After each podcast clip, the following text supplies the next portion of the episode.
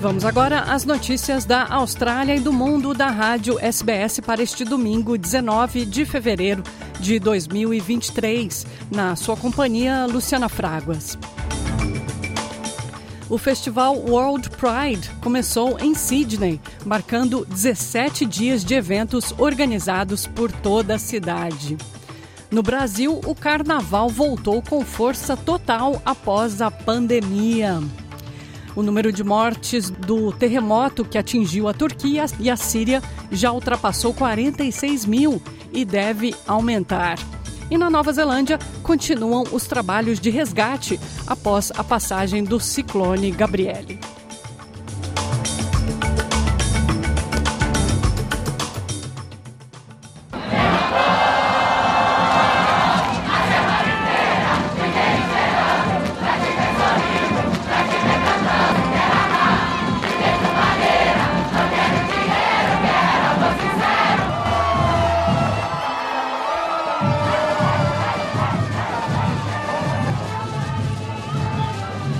É isso aí, o Brasil está celebrando o carnaval que voltou com força total após a pandemia. O governo brasileiro calcula que 46 milhões de pessoas devem participar das festividades que vão até a quarta de cinzas, a quarta-feira de cinzas, dia 22 de fevereiro.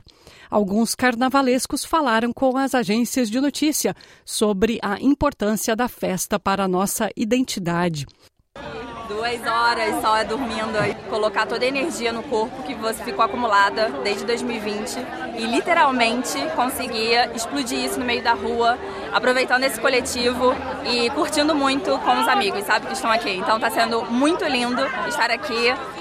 Eu costumo dizer que é um Maracanã lotado com todo mundo torcendo para o mesmo time. Então é um estado de cura, de lembrança do que é importante, do que é bom. Então voltar a fazer carnaval na rua, com todo mundo podendo estar seguro, podendo estar brincando, é um estado de renovação, de renascimento. Bem mais valioso aqui para nós brasileiros é a nossa cultura. Eu acho que principalmente quem está fora, né? Quando ouve falar do Brasil, vai falar, pensar em quê? No carnaval. Num, eu acho que é a nossa porta de entrada. E pra gente aqui que trabalha no dia a dia, que tem isso no sangue, é importantíssimo. É realmente a nossa vida, assim, é uma extensão da nossa vida com certeza. O coração tá batendo a 400 por hora, eu acho. Mas é, a felicidade é muito. Eu só tenho a agradecer, agradecendo a Deus.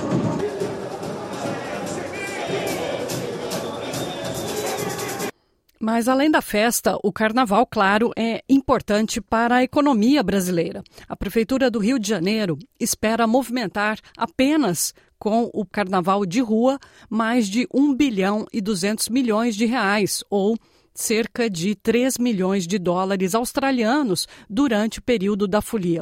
Esse valor é 20% maior em relação a 2020, o último ano em que os blocos desfilaram nas ruas antes da pandemia. Confira mais detalhes na reportagem da Rádio Agência Nacional.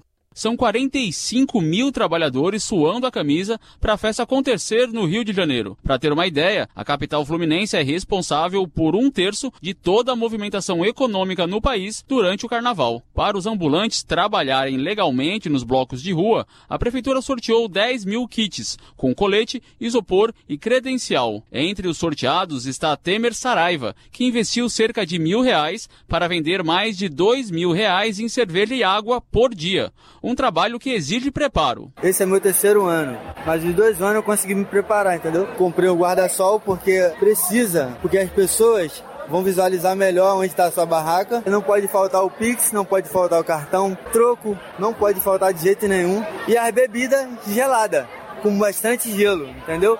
E o bom atendimento, claro. Enquanto uns vendem, outros recolhem as latinhas deixadas pelo caminho. É o caso do catador Cristiano Silva. Melhor do que ficar de bobeira ou fazer besteira, né? Entendeu? É um trabalho honesto e se diverte. Para percorrer tantos blocos, o Fulhão também precisa de uma carona, como a do motoboy Leonardo Rodrigues. Corrida não falta, mas a principal preocupação dele é evitar a multa para não perder o lucro do dia.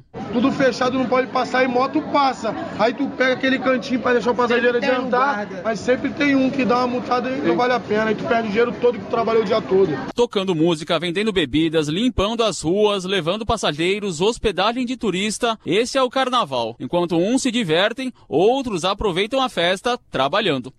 É o nosso caso aqui. O festival World Pride começou em Sydney, marcando 17 dias de eventos gratuitos e pagos organizados por toda a cidade. O governo de New South Wales disse que o evento, que é o maior festival LGBTQ do mundo, deve trazer mais de 500 mil pessoas para a cidade de Sydney. É a primeira vez que o evento é realizado no Hemisfério Sul. O governo do estado prevê que o festival trará um lucro de mais de 112 milhões de dólares australianos. O diretor do Mardi Gras, Albert Kruger, disse ao Canal 9 que o tema deste ano é unir, sonhar e ampliar. This is the opportunity for our community to get together and gather, for us to all come together from all over the world, and the Human Rights Conference is the epitome of that. But then, of course, for us to take this opportunity while we're together to dream about what is possible, because Mardi Gras exists for equality. And also know that the most egregious crimes against our community are just here on our doorstep. So we want to amplify that voice and really call on um, as many people as possible to support this organization and the great work for equality in our community. Lembrando então o festival World Pride, que inclui o Mardi Gras, a parada carnavalesca LGBTQ em Sydney, começou e inicia agora, marca 17 dias de eventos gratuitos e pagos organizados por toda a cidade, cerca de 300 eventos para as pessoas festejarem, participarem na cidade de Sydney, na Austrália. Na Nova Zelândia, continuam os trabalhos de resgate após a passagem do ciclone Gabriele. O número de mortos subiu para nove ontem, enquanto os trabalhos de limpeza dos escombros continuam na Ilha do Norte. O primeiro-ministro Chris Hipkins chamou o ciclone de o maior desastre natural a atingir o país neste século. O prefeito do distrito de Tamis Coromodel na ilha norte da Nova Zelândia, Leon Salt, disse à ABC que é preciso haver uma discussão maior sobre as mudanças climáticas após os desastres naturais, naturais recorrentes que devastam a Nova Zelândia. It's the increasing frequency and severity of climate change events. We, unless we start building longer term resilience and we start preparing for the extreme events of climate change, uh, the effects on our communities are going to be uh, severe to the point where, um, for us in the Thames Coromandel area, the future uh, social and economic well-being of our community is is on the line here. O número de mortos do terremoto que atingiu a Turquia e a Síria já ultrapassou 46 mil e deve aumentar. Muitos ainda estão desaparecidos, enquanto as equipes de resgate procuram por sinais de vida sob os escombros. Cerca de 264 mil apartamentos na Turquia foram destruídos um comboio de 143 caminhões com ajuda humanitária da ONU conseguiu chegar à Síria. Representantes das agências das Nações Unidas vieram à cidade de Jandares para ver o que mais pode ser feito, como Sanjana Quasi, vice-chefe do Escritório de Coordenação de Assuntos Humanitários na Síria. What we're here to do is to help, to listen to what, need, what is needed and help with everything that we can. There are every agency is here. It's an interagency mission, and we are looking at um, the best way to get everything in that is needed for these people. O líder das Nações Unidas, Antônio Guterres, falou aos membros do Conselho de Segurança sobre o impacto do aumento do nível do mar em questões de paz e segurança. Segundo ele, o problema já afeta mais de 900 milhões de pessoas que vivem em regiões costeiras e é mais uma fonte de instabilidade e conflito. Mais detalhes com a ONU News. The danger is especially acute for nearly 900 million people who live in coastal zones at low elevations, and that's one out of 10 people on Earth. Guterres alertou que o ritmo do aumento do nível do mar ameaça um êxodo em massa de populações inteiras em escala bíblica. Ele citou o relatório mais recente da Organização Meteorológica Mundial, indicando que os níveis médios globais do mar subiram mais rapidamente desde 1900 do que em qualquer século anterior nos últimos 3 mil anos. O ex-presidente dos Estados Unidos, Jimmy Carter, de 98 anos, passou a receber cuidados paliativos em sua casa na Geórgia, de acordo com um comunicado divulgado por sua fundação abre aspas, após uma série de curtas internações hospitalares, o ex-presidente dos Estados Unidos, Jimmy Carter, decidiu hoje passar o tempo que lhe resta em casa com sua família e receber cuidados paliativos em vez de intervenção médica adicional, disse o comunicado. O democrata, que presidiu os Estados Unidos entre 1977 e 1981, é o ex-presidente americano vivo mais velho da história. A polícia da Bulgária iniciou uma investigação depois de descobrir os corpos de 18 imigrantes dentro de um caminhão perto da capital Sofia. O Ministério do Interior disse que o caminhão transportava cerca de 50 imigrantes em um compartimento secreto debaixo de uma carga de madeira.